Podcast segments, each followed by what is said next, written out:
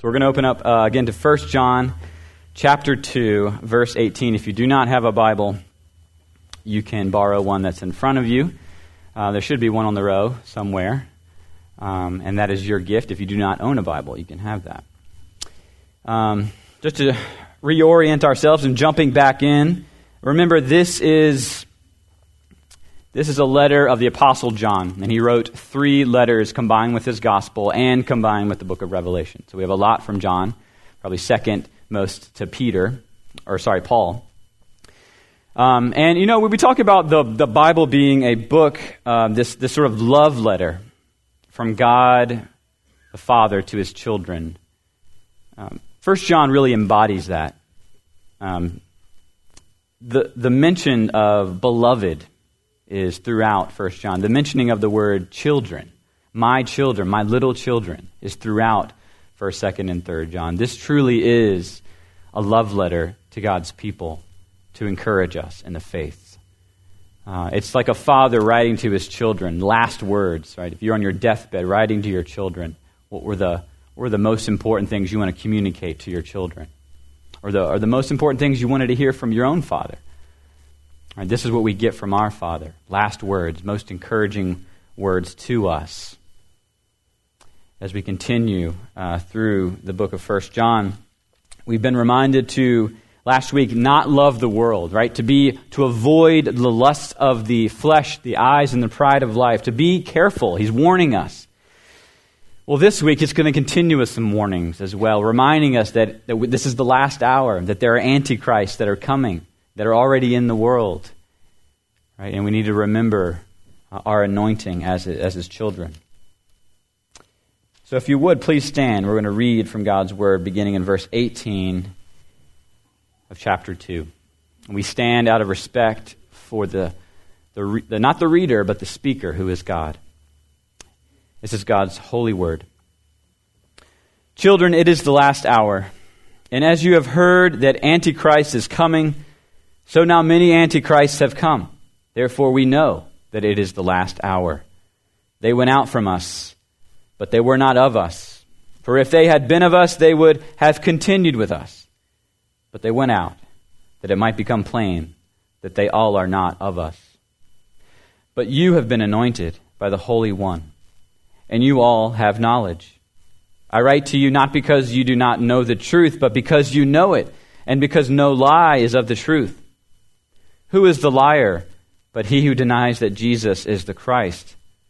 And this is the Antichrist, he who denies the Father and the Son. No one who denies the Son has the Father. Whoever confesses the Son has the Father also.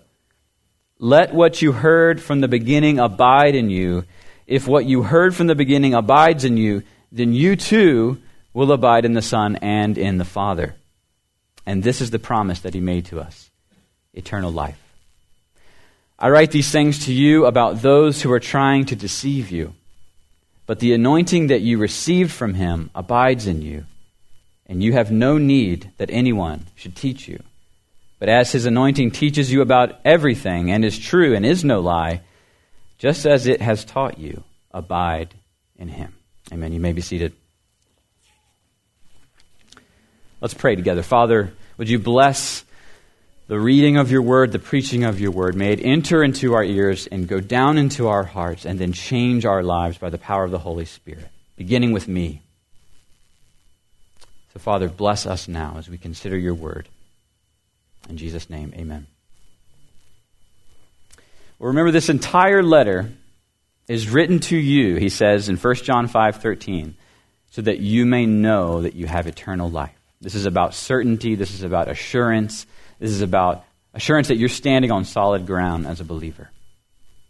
That it doesn't ultimately depend upon you, but upon what you're placing your faith in, which is Jesus Christ.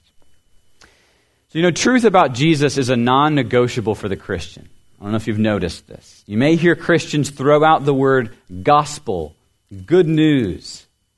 Why? Why do we repeat these words? Why are they common amongst our vocabulary?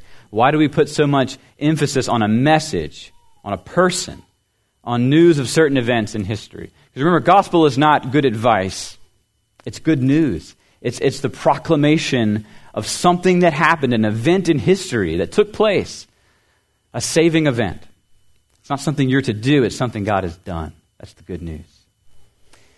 Well, the answer is that if these events that we talk about, Jesus' life, death, and resurrection, if they are fiction, if they're made up, if they're created out of thin air, then we have no hope.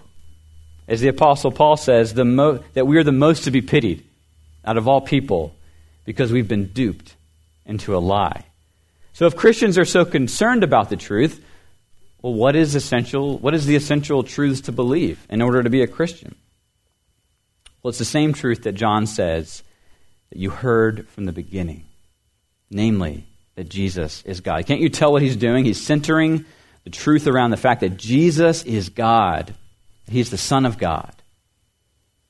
Author Michael Horton writes I was once watching from a park bench as the morning sun gradually swallowed the horizon, and I was joined by a young woman. After a bit of small talk, she began to relate challenges that had brought her to the question of the meaning of life. Would it make a difference, I asked, if God had become one of us? Not only experiencing our pain, but dying and rising again as the start of a new creation. Would that make a difference? And she said, You mean Jesus? She replied, I think he was a great man. Probably if anyone, if everyone lived like he did, the world would be a better place. That's what she said. And a lot of people share her view of Jesus and, and that he was a great man, but not the eternal Son of God who became human for our salvation. Adherents of other religions respect Jesus of Nazareth. Even most atheists I've met express a high regard for his moral principles that he taught. But a man, even a great man, could not impart joy, confidence, and hope. Only Jesus does that. So, what is essential for a Christian to believe in order to be truly be a Christian? What do we have to believe? Well, there are at least four claims that a person must believe in order to be a Christian. And three of these claims are not controversial. The first claim is that Jesus said he was God, that he actually said that. Horton writes In all the Gospels, Jesus claims for himself equality with God.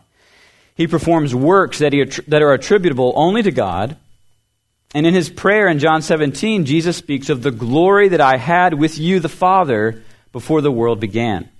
Additionally, Jesus welcomes Thomas's confession. Remember doubting Thomas? He said, My Lord and my God. Yes, critics retort, but how do we know that Jesus actually said these things? Well, there's an easy answer. Whatever Jesus said about himself must have been sufficiently provocative to have led the religious leaders to call for capital punishment on the charge of blasphemy. C.S. Lewis suggested over a half century ago that either Jesus is Lord or he is lunatic. Quoting C.S. Lewis, he says, I am trying here to prevent anyone saying the really foolish thing that people often say about him. I'm ready to accept Jesus as a great moral teacher, but I don't accept his claim to be God. You can shut him up for a fool, you can spit at him and kill him as a demon, or you can fall at his feet and call him Lord and God, but let us not come with any patronizing nonsense about his being a great human teacher. He has not left that open to us. He did not intend to. That's the first claim that you have to believe about God that, that Jesus said he was God and that you do believe that he is God. The second is that Jesus died. It's beyond controversy that Jesus died. Romans were very successful at crucifixions. I don't know if you knew that. And there is no record of anyone ever escaping from a, the cross or any cross. Even the liberal New Testament scholar John A.T. Robinson concludes that Jesus' death and burial in the tomb is one of the earliest and attested facts about Jesus. Everybody recognizes this as true, believer, non believer. The third non controversial fact about Jesus is that the tomb was empty after three days. The Jewish leaders maintained that the body was stolen by the disciples. Right? So there's one, one fact. Romans also expressed alarm at the disruption caused by Jesus' empty tomb. Dated around AD 41, a marble plaque was discovered with an edict of Caesar upon it that commanded capital punishment for anyone who dared, quote, break a tomb. This is in the years following Jesus' death. And the final, most controversial of Christianity's claims is that the tomb was empty because Jesus has been raised, just as he promised. Now, I can't, I don't have the time to go into all the extra biblical support for Jesus' resurrection, but as Horton describes, there are features of the biblical reports that lend themselves to credibility. For one, the testimony of women was not admitted into Roman and Jewish courts. Yet it is women who first saw and reported Christ's resurrection.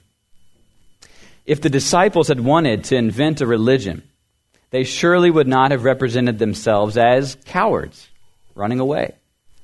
Still less as those who did not at first believe the reports from the women.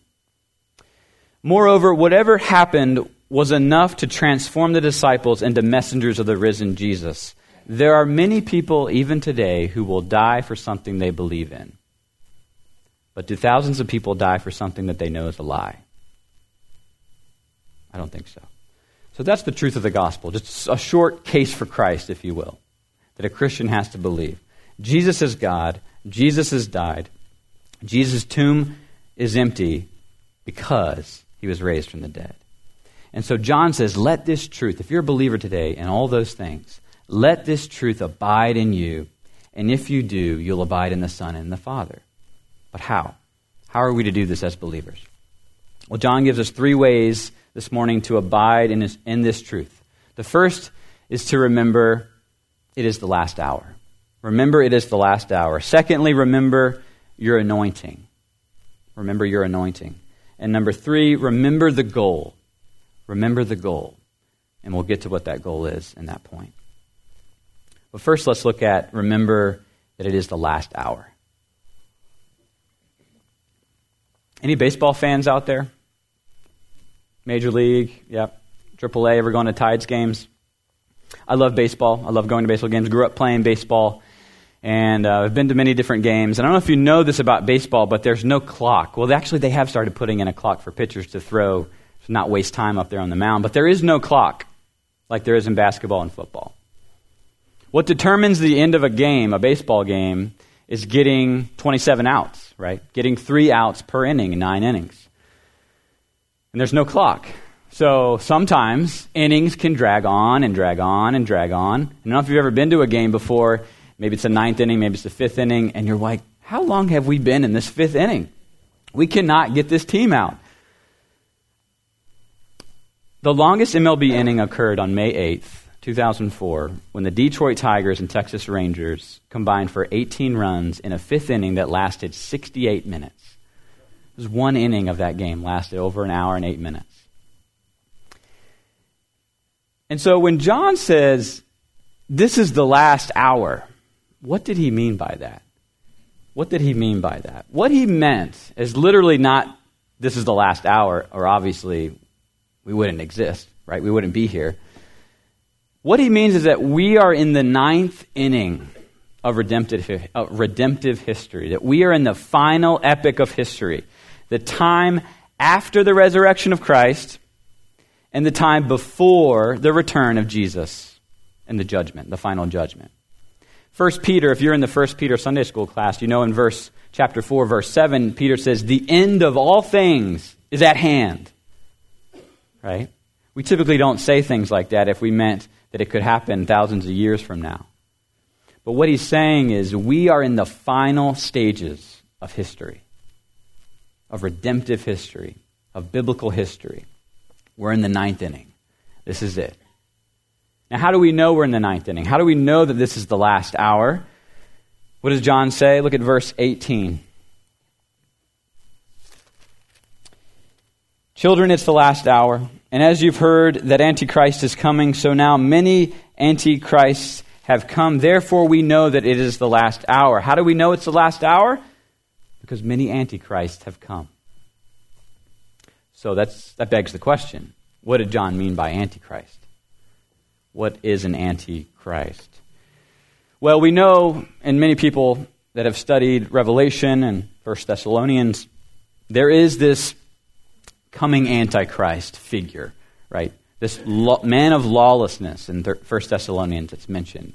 It's going to uh, stand at the temple, that he is going to rise up Many people believe somewhat within the church and oppose Jesus Christ and try to deceive many people. That there's this one figure, and many people have been looking for that one figure and focusing all their attention and trying to find who is this Antichrist? Is he here?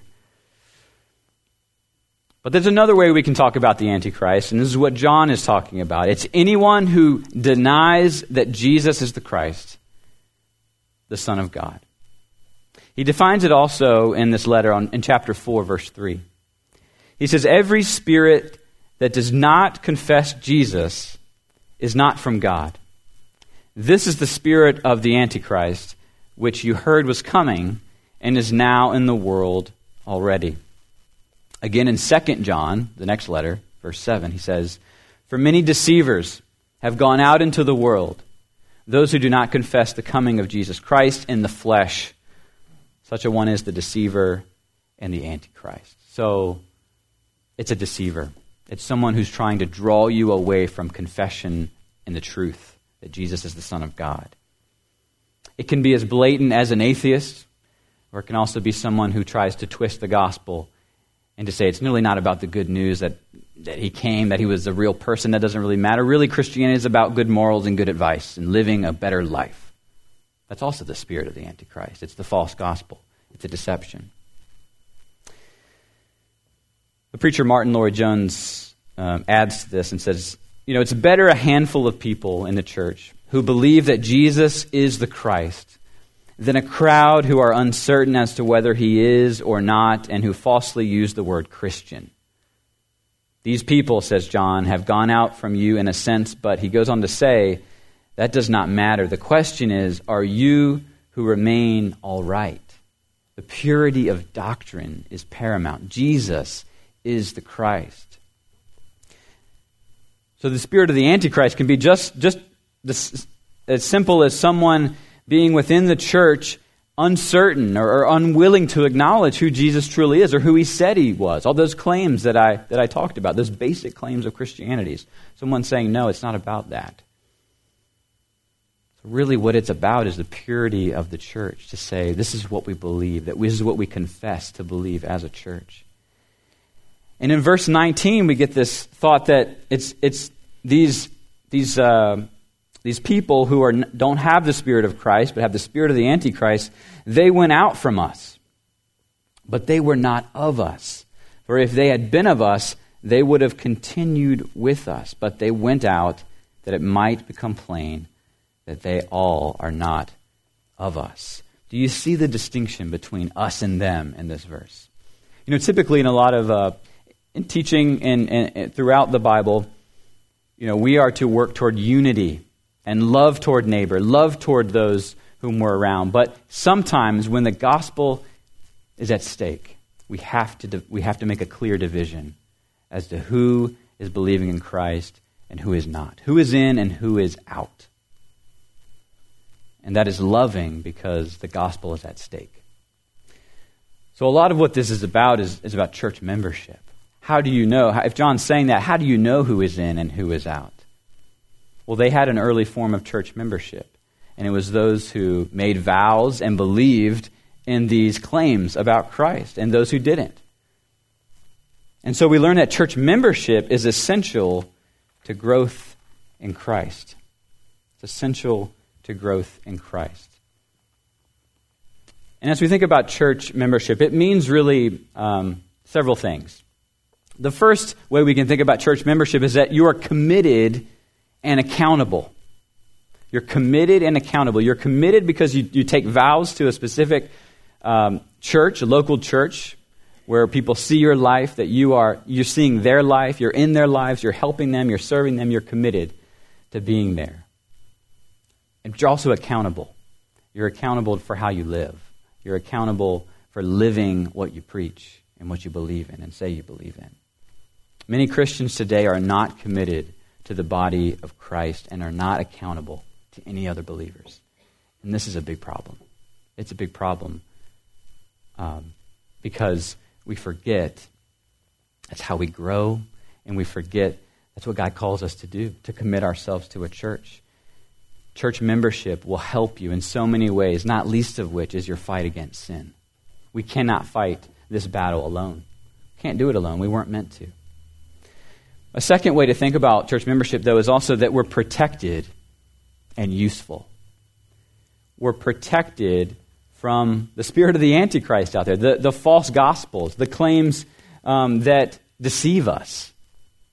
Many Christians are, are vulnerable to an uh, erroneous, uh, erroneous theology and theological drift away from the gospel.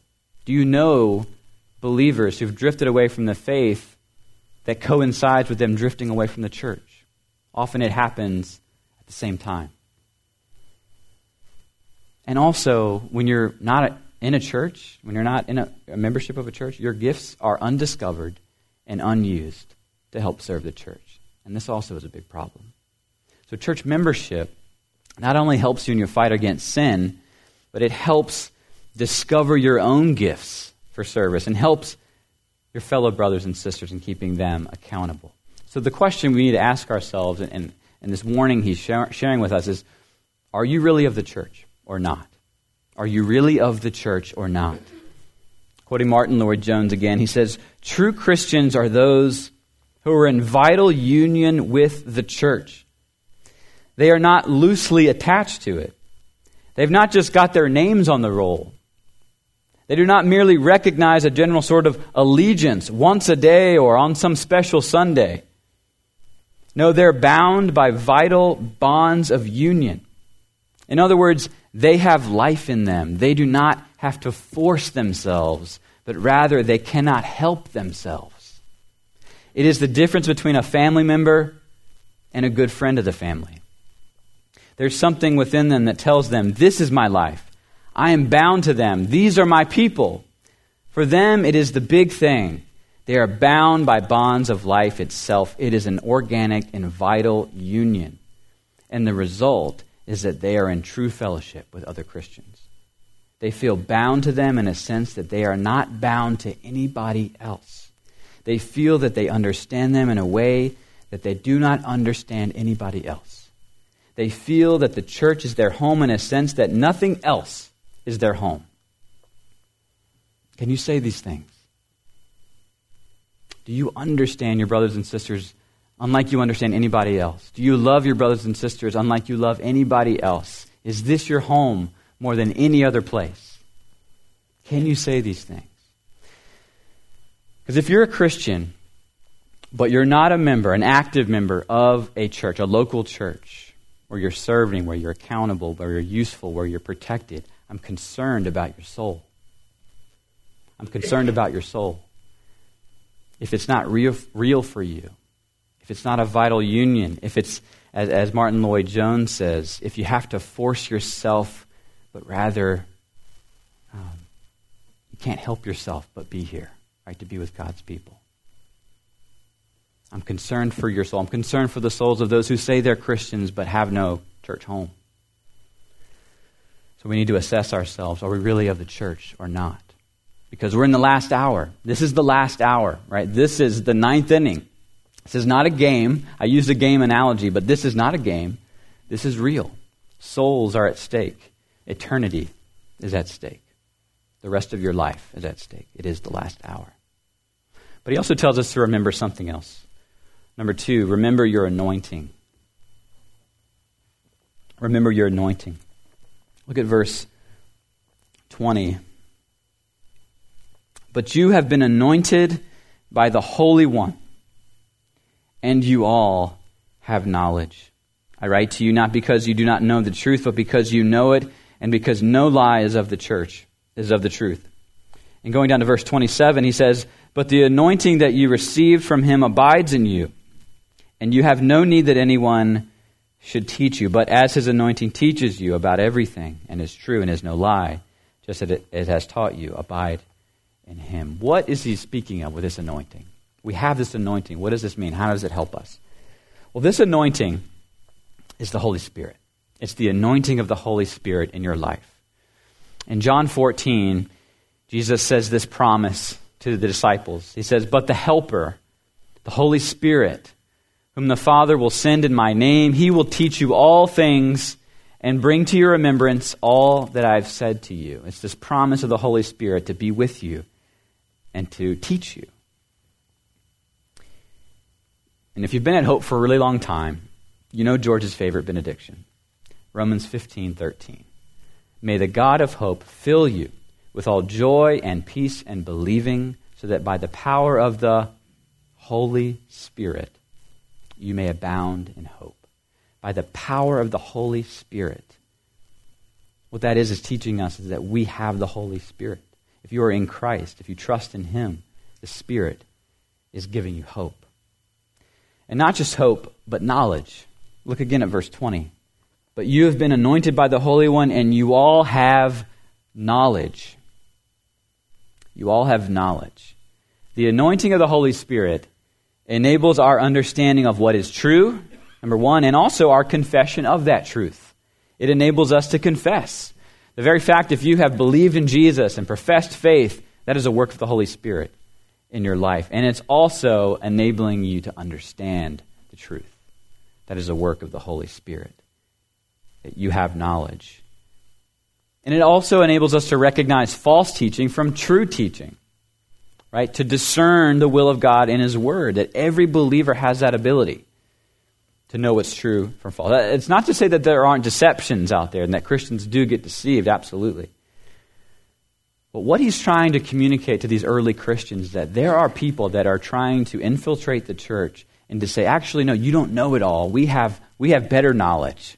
Jesus is not fully God. We, we have a better gospel. And what John is saying is, no, don't follow them. You have knowledge, you have truth. And really, this is a prophecy of Jeremiah 31 that I read earlier. Jeremiah 31. In this promise of the new covenant. In verse 33 For this is the covenant that I will make with the house of Israel after those days. I will put my law within them, I will write it on their hearts. I will be their God, and they shall be my people. No longer shall each one teach his neighbor and each his brother, saying, Know the Lord, for they all shall know me, from the least to the greatest. For I will forgive their iniquity. I'll remember their sin no more. We won't have to say know the Lord. We don't have to in that sense because if you have if the Holy Spirit has indwelled you, you know the Lord. And you confess that Jesus is the Christ. But what do we do with verse 27? This is interesting. But the anointing you've received from him abides in you, and you have no need that anyone should teach you. Does this mean, did I just put myself out of a job? Is there no need for pastors or teachers? Is that what he's saying? You know, when we were uh, earlier, uh, right after we finished uh, college, we moved up to the D.C. area. We were part of a church plant in Arlington. This is just the years after college and uh, working. This is before seminary. We were part of a church plant, and a very sec, you know, D.C. very secular area, secular city. And uh, our pastor Mark told a, a, funny story. He, he was walking around, he was always walking around the town and the city and meeting people, trying to evangelize, talk to people. Struck up a conversation with this woman and told him, you know, we were talking about what they do for their jobs, and, and he told her, I'm a pastor. And her response was, Oh, we still have those? We still have pastors? And again, that's a very secular area in the, in the South or in, in a church, more churched area, right? That you wouldn't get that response. But I do think that spirit is everywhere in our culture. We don't really need pastors. They aren't very popular pe- for people to turn to anymore. I think the psychiatrists have really become the new pastors. But also, many Christians don't think they need help in their walk with the Lord. They don't need teaching, they don't need instruction, and they keep everything private and personal. But that's not what John is talking about. Obviously, throughout the New Testament, there is a uh, talking about the need for pastors. Uh, 1 Corinthians 4, Paul talks about being, I became a father to you as your pastor. Ephesians 4, that pastors, teachers, apostles are there to equip the saints.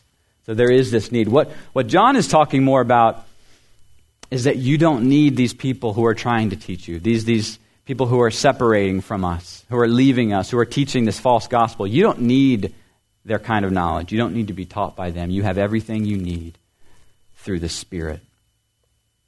And so, remind yourself as a believer that you have the Spirit.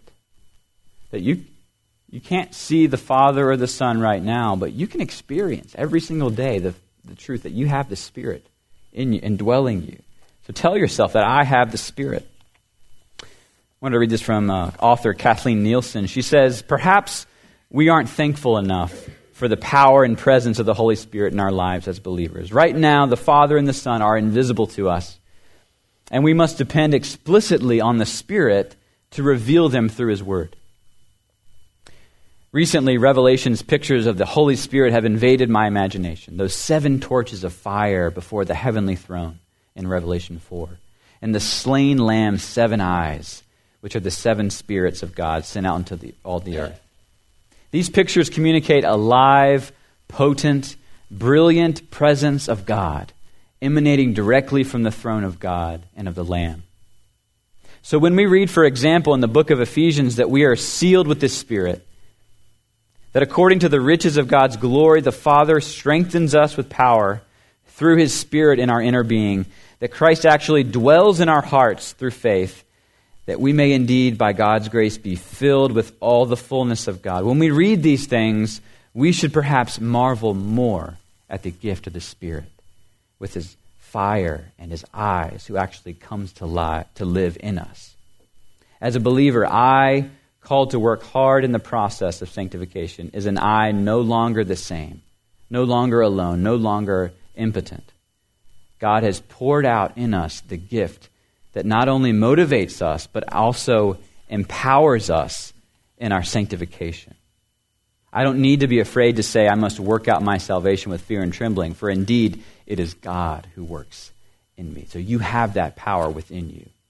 If you're a believer in Christ, you have the Spirit in you. So remember that. That's the second thing to remember. The third and final thing we're told to remember is the goal.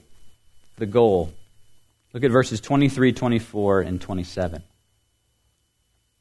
We'll start with 23. No one who denies the Son has the Father, but whoever confesses the Son has the Father also.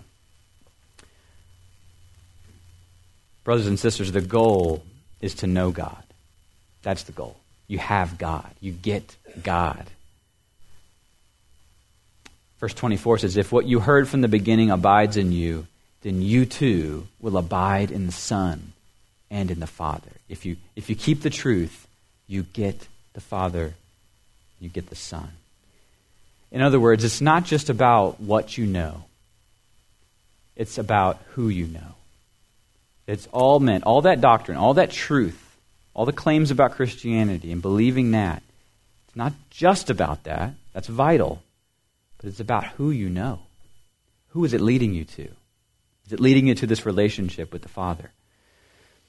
You see, the Pharisees in Jesus' day struggled with this. They struggle with this. In, in John 5, verse 37, Jesus says, and the Father who sent me has himself borne witness about me. His voice you have never heard, his form you have never seen, and you do not have his word abiding in you, for you do not believe the one whom he has sent. You search the scriptures because you think that in them you have eternal life, yet it is they that bear witness about me. Yet you refuse to come to me that you may have life. You see, the, the Pharisees were just reading their Bibles to have knowledge just to know the scriptures. They were disconnecting it from the God who wrote it and knowing Him. And Paul knew this well. He knew what was so important about this. He said in Philippians 3 I count everything as loss because of the surpassing worth of knowing Christ Jesus, my Lord, of knowing Christ Jesus, my Lord. Everything I had is rubbish, he said. Whoever confesses the Son has the Father also. That verb has communicates possession, that the Father is yours and you are the Father's. There is this vital connection. He knows your name, He knows who you are, and He loves you. So, friends, you can get through any trial, any hurdle, any amount of suffering if you know that God has you and you have God. Think about a marriage, a, marriage built on trust. A marriage built on trust that no matter what, as long as each are committed to each other and they know that, that marriage can make it through anything and come out stronger if it's built on that trust. And so the same for you. God is fully, fully committed to you as a believer in his Son. You have that vital connection with your Father. You know, we love our children, and no matter the amount of discipline that I have to bring upon them in a certain day, even though that's hard, right? I don't like to be disciplinary. I don't like to uh, put them in timeout or put Holden in his crib because he, he hit his sister. No matter how much of that I have to do in a certain day, I try to tell them every day, I'll never stop loving you. Never. Uh, and in fact, that's become a refrain at night where we say it to our kids, I'll never stop loving you. And they always say, I never stop loving you, never stop loving you. Because I want them to know that their relationship with me will never break. I will never forsake them. I will never tell them they're not my son or daughter. And that's the same thing you have with the Father in heaven if you proclaim to know and trust in Jesus. And so I'll end with our Heidelberg question that we had this morning. Why are you called a Christian? Why are you called a Christian? Because my, by faith I am a member of Christ, and so I share in his anointing. I am anointed to confess his name, to present myself to him as a living sacrifice of thanks, to strive with a good conscience against sin and the devil in this life, and afterward to reign with Christ over all creation for all eternity. Brothers and sisters, you are a member of Christ, and that is ongoing and forever. And so remember, it is the last hour. Remember your anointing, and remember the goal is to know God. And we'll do that together. Let's pray. Father in heaven, we, we're so grateful for these truths that spur us on.